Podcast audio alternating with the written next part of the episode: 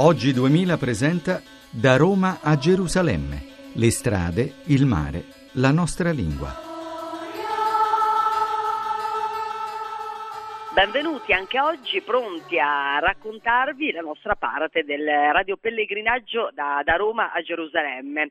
Eh, un saluto da Barbara Rizzi e da Lorenzo Sganzini.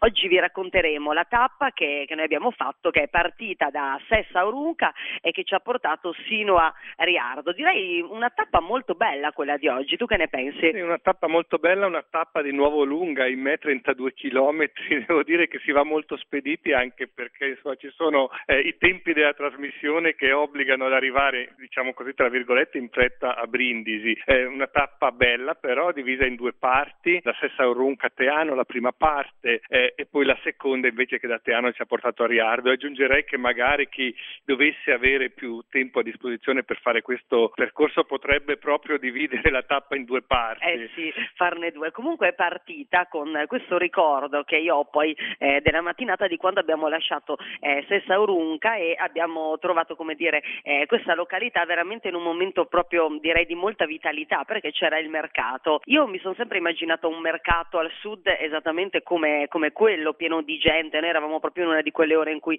eh, la gente va a fare la spesa, i bambini vanno a scuola, insomma c'era tutta questa via molto molto trafficata. Sì, un'immagine molto diversa danno questi borghi quando si arriva al pomeriggio alla fine della camminata e sono deserti, sono addormentati e poi verso sera si animano e la mattina si animano nuovamente. E così abbiamo visto Sessaurunca, questo borgo molto bello, chiuso tra le sue mura con queste case alte, un po' decaduto come un po' decaduti sono tutti questi centri storici che incontriamo, ma insomma veramente ricchi di storia, tra l'altro con una cattedrale eh, romanica splendida, le cupole delle chiese, delle diverse chiese con ricoperte di maioleca, quindi che si vedono, che luccicano da lontano, la fortezza in alto, la fortezza che guardandola oggi partendo, mentre ci allontanavamo dal paese, a un certo punto mi sono girato e il paese è scomparso, ho visto soltanto la fortezza che mi ricordava un po' Castel del Monte, quindi forse annunciava già l'arrivo verso la Puglia. Certo, questa è una delle belle immagini di oggi, non lasciare Sessa Orunca, però eh, poi dopo abbiamo avuto un percorso,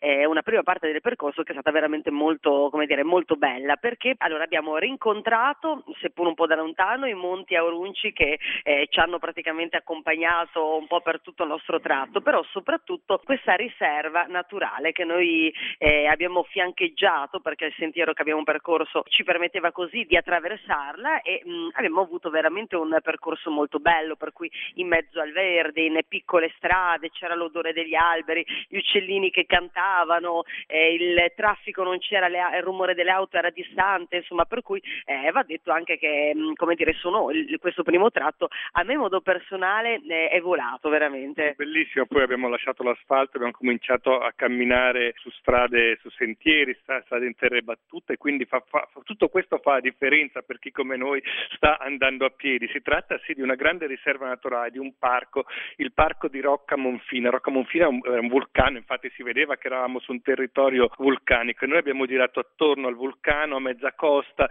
in mezzo tra l'altro a dei castagneti magnifici, no? È una delle caratteristiche di questa zona è proprio la coltivazione della castagna, quindi Io queste mi chiedevo, piante ma secolari. Erano castagne quelle che possono essere tranquillamente commestibili oppure erano quelle mm, perché sembravano proprio delle guarda, te lo posso dire con certezza perché l'ho letto arrivando all'albergo albergo sulla guida, quindi è proprio una caratteristica del, del, posto. A un certo punto, in mezzo a questi boschi, sperduti un po' nel, in un territorio che ci sembrava ampio, un po', appare un cartello, un grande cartello, non so perché l'avevano messo lì, dove si vedeva la celebre immagine di Garibaldi che dava la mano a Vittorio Emanuele. Ecco, con questa immagine che poi ci ha portato a, a Teano, il luogo dell'incontro, termina, diciamo così, la prima parte e la parte più intensa di questa nostra giornata. Intanto salutiamo Giovanna Savignano, Maurizio Lepri e Massimo Quaglio che ci hanno assistiti anche oggi. Ciao a tutti.